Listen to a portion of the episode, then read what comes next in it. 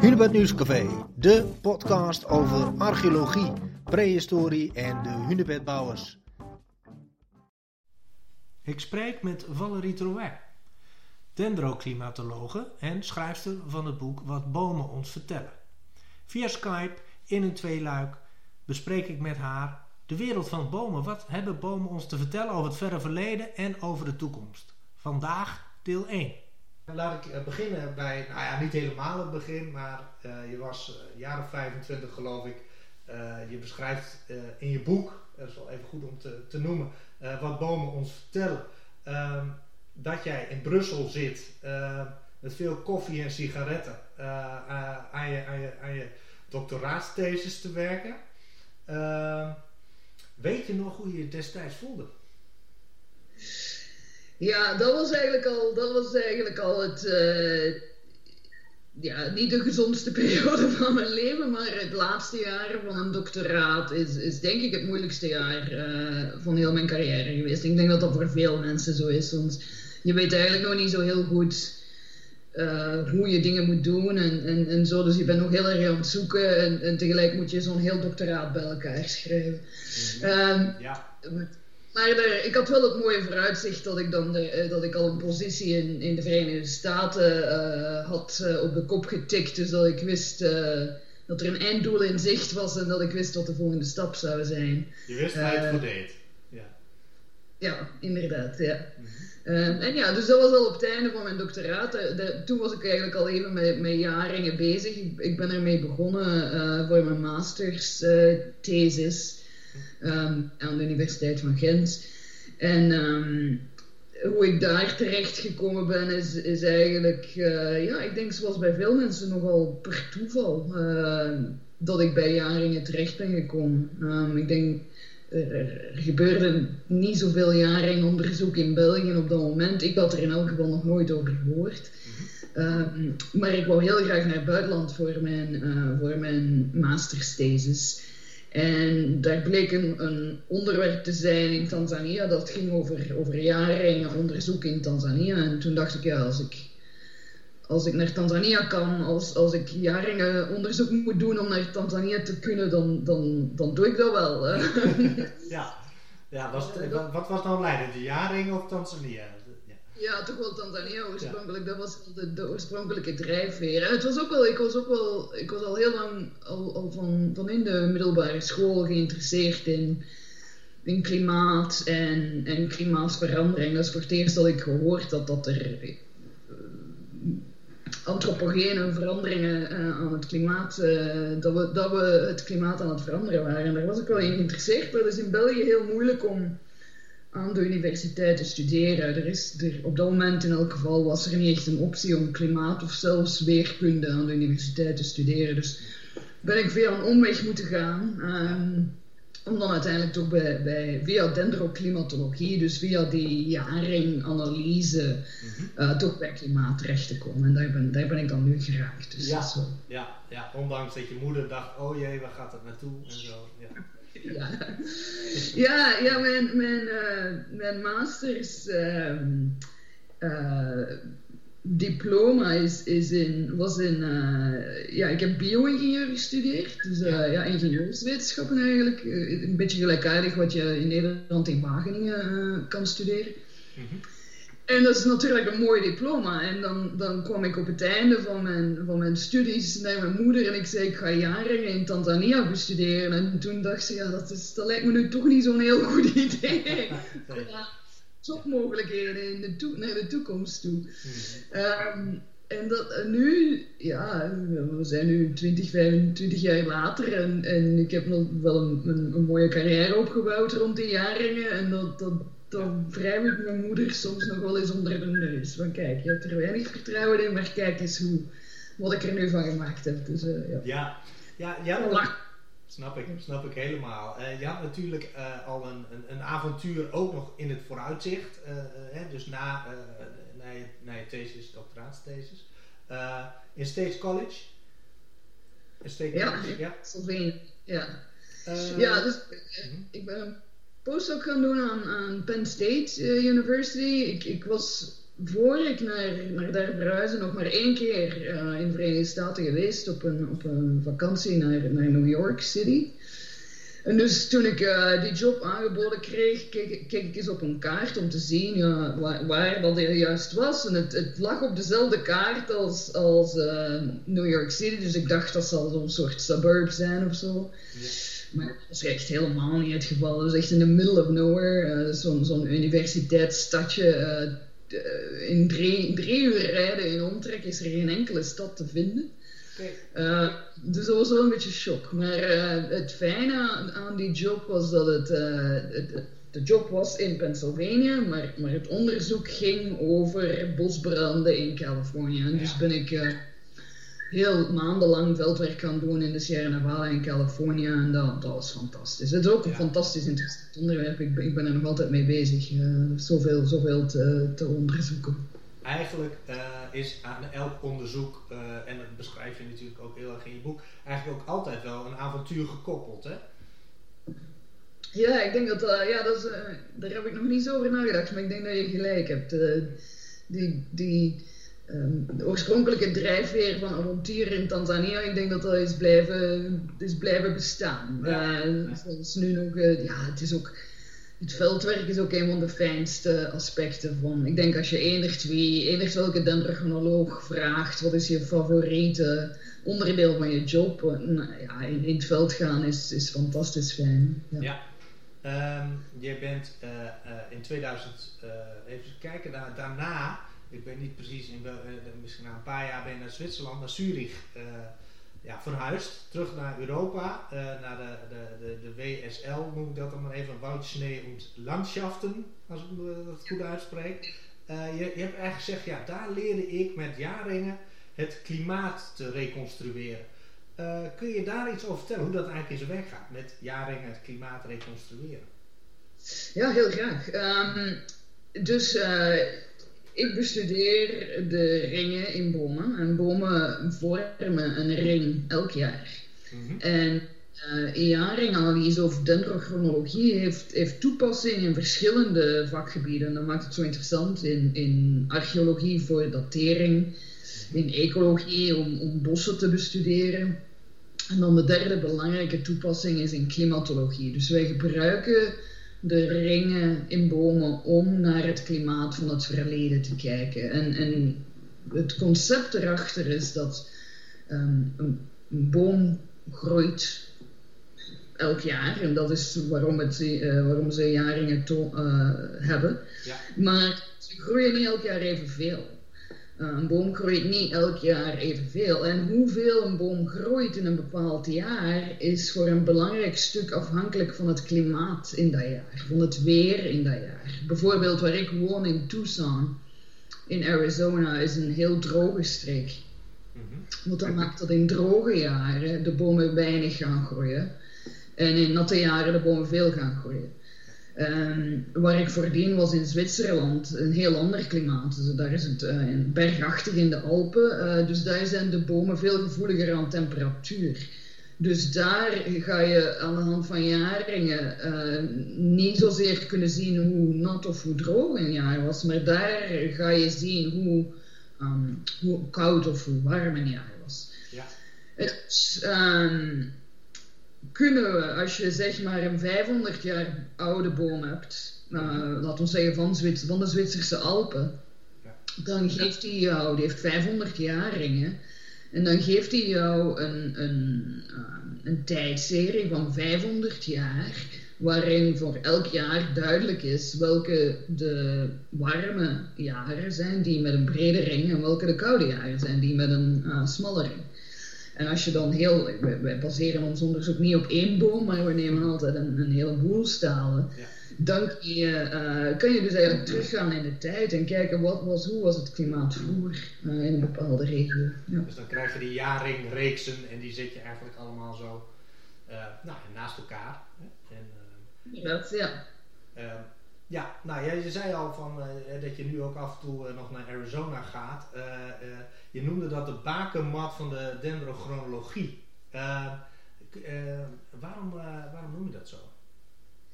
Ja, ja, fijne vraag, dank u. Um, dus het, het vakgebied dendrognologie, dus het, het, het vakgebied van het bestuderen van jaringen om, voor archeologische of klimatologische toepassingen, is eigenlijk ontstaan aan de Universiteit van Arizona. Er was één wetenschapper in het begin van de 20e eeuw, Andrew Ellicott Douglas.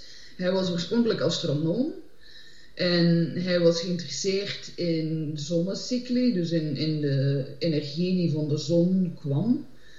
En hij kwam op het idee dat uh, omdat bomen uh, langer leven dan mensen, en omdat bomen gevoelig zijn aan hoeveel zon er schijnt, kwam hij op het idee om haringen te bestuderen, om die zonnecycli te bestuderen. Mm hij is dat beginnen doen aan het begin van de 20e eeuw. En op een gegeven moment uh, zijn de archeologen in het zuidwesten van de Verenigde Staten bij hem, met hem in contact getreden.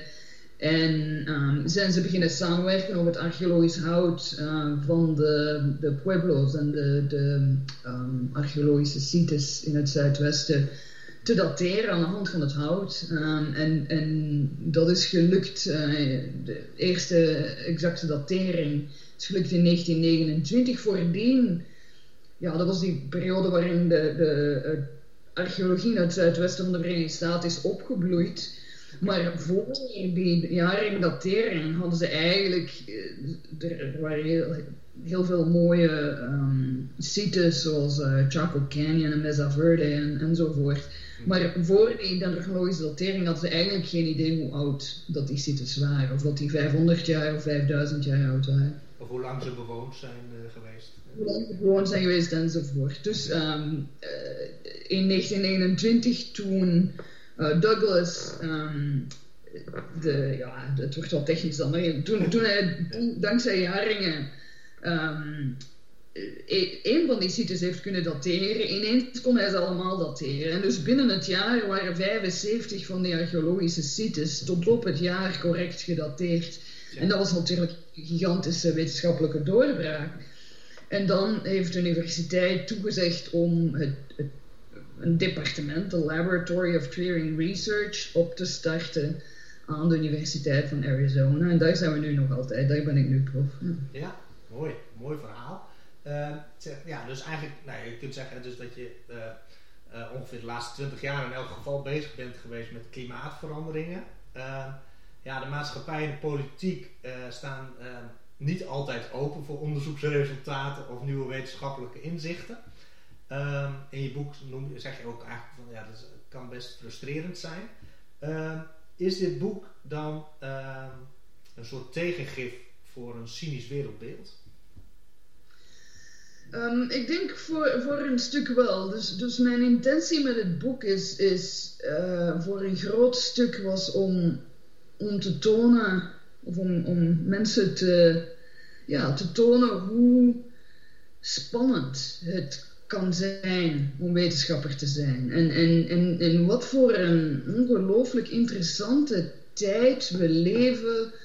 Uh, niet alleen politiek gezien, maar ook qua wetenschap. Hè? We, we, we, we hebben in de voorbije eeuw zoveel wetenschappelijke vooruitgang gemaakt. Um, tegelijkertijd zitten we nu met computertechnologie zoals we die nog nooit tevoren hadden, met andere technologie zoals we die nog nooit tevoren hadden, terwijl we kunnen voortbouwen op, een, op meer dan een eeuw aan, aan, wetenschappelijke vooruitgang. Dus het is een samenvloeiing van, van uh, heel, uh, ja, een heel goede periode om aan wetenschap te doen.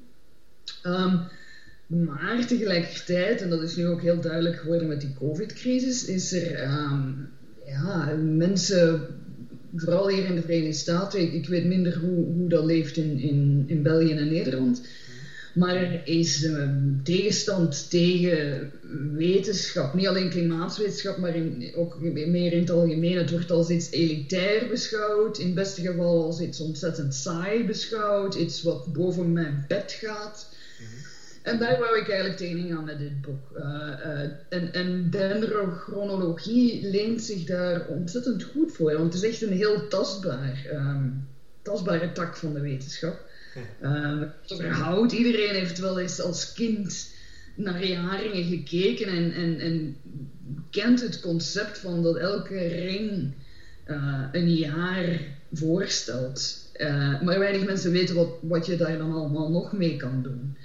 Uh, het, is niet, ja, het is niet zoals astronomie, waar, waar, waar we praten over een of andere galaxie, waar je van maar moet aannemen dat die er is, dat je ons maar moet geloven dat die er is. Um, dus ja, het, is, het, is, een heel tastbare wetenschap, een heel, um, in het Engels zeggen we familiar, veel mensen zijn ja, vertrouwd met het concept. En dan natuurlijk het feit dat je zoveel belangrijke thema's kan aansnijden. Thema's die, die, die invloed hebben op, op het leven van, op het dagdagelijkse leven van mensen, het klimaat, uh, de menselijke geschiedenis, uh, bos, bosbranden, bosgeschiedenis enzovoort. En, en, dat die allemaal aan elkaar gelinkt zijn, ja, dat vind ik, vind ik heel spannend. Ja, uh, nou die mening deel ik hoor. maar ja, wat ik ook interessant vind, welke mening je daarover hebt, is ja, wordt zeg maar, het klimaat uh, als factor uh, wel uh, voldoende erkend in onze ges geschiedschrijving? Heel goede vraag. Ja, um, er, um, dat is iets dat in re recente decennia, denk ik, meer en meer aan bod komt. Nu dat we op een punt gekomen zijn waar we, mede dankzij de dendrochronologie, redelijk uh, precieze um, ja, tijdsreeksen hebben van hoe het klimaat juist veranderd is uh, in het verleden. En dat we die kunnen beginnen linken aan, aan onze menselijke geschiedenis. Um, dat is dus dat is een vakgebied hier in de Verenigde Staten, heet dat environmental history. Dus kijken naar de geschiedenis van, van het environment, van onze omgeving en hoe dat de menselijke geschiedenis heeft beïnvloed en vice versa. Um, het, het, heeft een beetje een controversiële, controversiële geschiedenis, dat vakgebied zelf. Want oorspronkelijk, uh, in het begin van de 20e eeuw, zijn er op dat gebied wat, um, wat uh, dingen gepubliceerd die, die echt een kausaal verband uh, probeerden te vinden. Een lineair verband. Kijk, het klimaat is veranderd en daarom is het Maya, het Maya-keizerrijk uh, in elkaar gestort. En het, het, het, verband is natuurlijk veel complexer dan dat. En dus uh, dat soort van environmental determinism proberen te verklaren waar, aan de hand van het klimaat als enige factor te gebruiken om te verklaren waarom voorbije samenlevingen ingestort zijn, dat is natuurlijk te lineair, te, te kortzichtig. Maar daar zijn we beter in geworden om ook uh, de mechanismes en, dus, en de, de, sociologische veranderingen die daarbij aan de pas komen uh, te, te verklaren. Dus wanneer wij dit soort onderzoek doen, is dat altijd in samenwerking met ofwel archeologen ofwel geschiedkundigen. Ik ga zelf nooit een paper schrijven om te zeggen: dit is wat er gebeurd is, uh, zonder zonder daarbij te raden te gaan bij, de mensen die aan de andere kant uh, expertise hebben. Ja, um, heel mooi. In, ja, in de afgelopen eeuw um, is dus, uh, dus uh, nou ja, in Amerika vanaf 1929 heeft het een enorme lift genomen, maar zijn er, ehm, ja, er eigenlijk een soort netwerk aan, aan, aan ja, aan gegevens ontstaan. je zei net al, ja, daar is eigenlijk heel veel uit voortgekomen. Uh, kun je daar nog eens een keer wat voorbeeldjes van geven? Oeh, ja, tuurlijk. um, ja, bijvoorbeeld um, om terug te gaan naar de bosbranden in Californië, waar ik het eerder over had. Um, niet alleen in Californië, maar in het hele westen van de Verenigde Staten.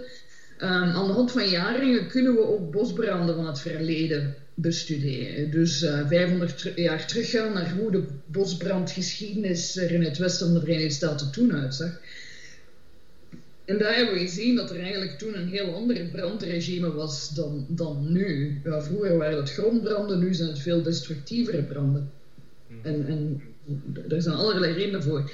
Maar zonder jaringanalyse zouden we zelfs niet geweten hebben dat er uh, in het verleden een heel ander bosbrandregime is. Dus die bosbranden zijn in het begin van de 20e eeuw opnieuw beginnen, uh, zijn, zijn de Amerikaanse overheid beginnen uitdoen. Ehm, eh, maar daardoor hebben ze een heel ander bosbrandregime gecreëerd. maar opnieuw, zonder um, jarenanalyse zouden we niet eens weten dat we mee, aan de, mee aan, de aan de oorzaken lagen van, van het probleem waar we nu mee zitten.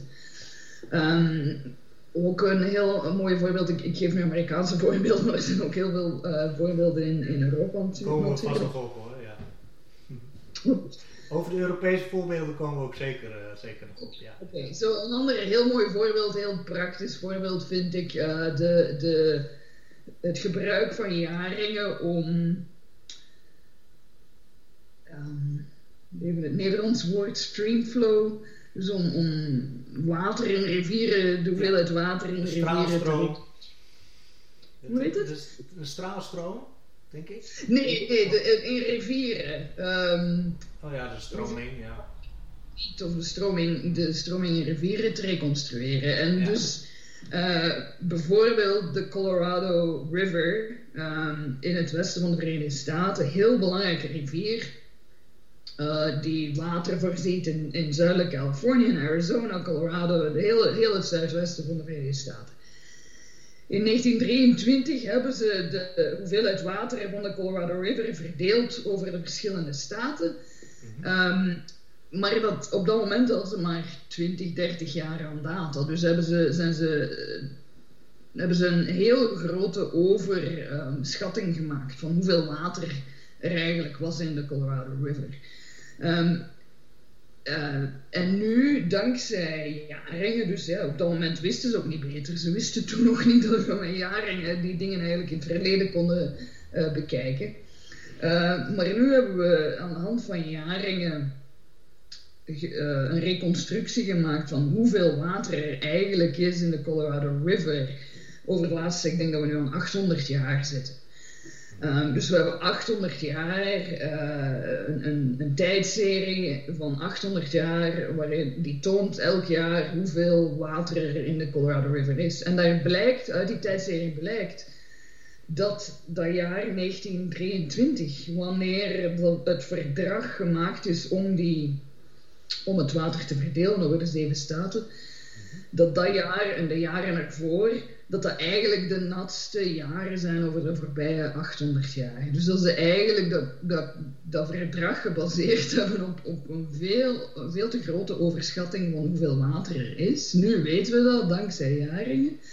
Maar dat is mede een oorzaak waarom we in, in zo'n watertekort uh, zitten, in, vooral dan hier in het zuiden, naar het einde van de Colorado River. Ja. Dus dat is een paar concrete toepassingen van wat we met jaringen kunnen te weten komen. Ja, heel mooi. Uh, nou ja, iedere archeoloog uh, of, of, iedereen die geïnteresseerd is in archeologie is wel bekend met nou ja, de, de, de koolstofdatering, hè, de C14-methode.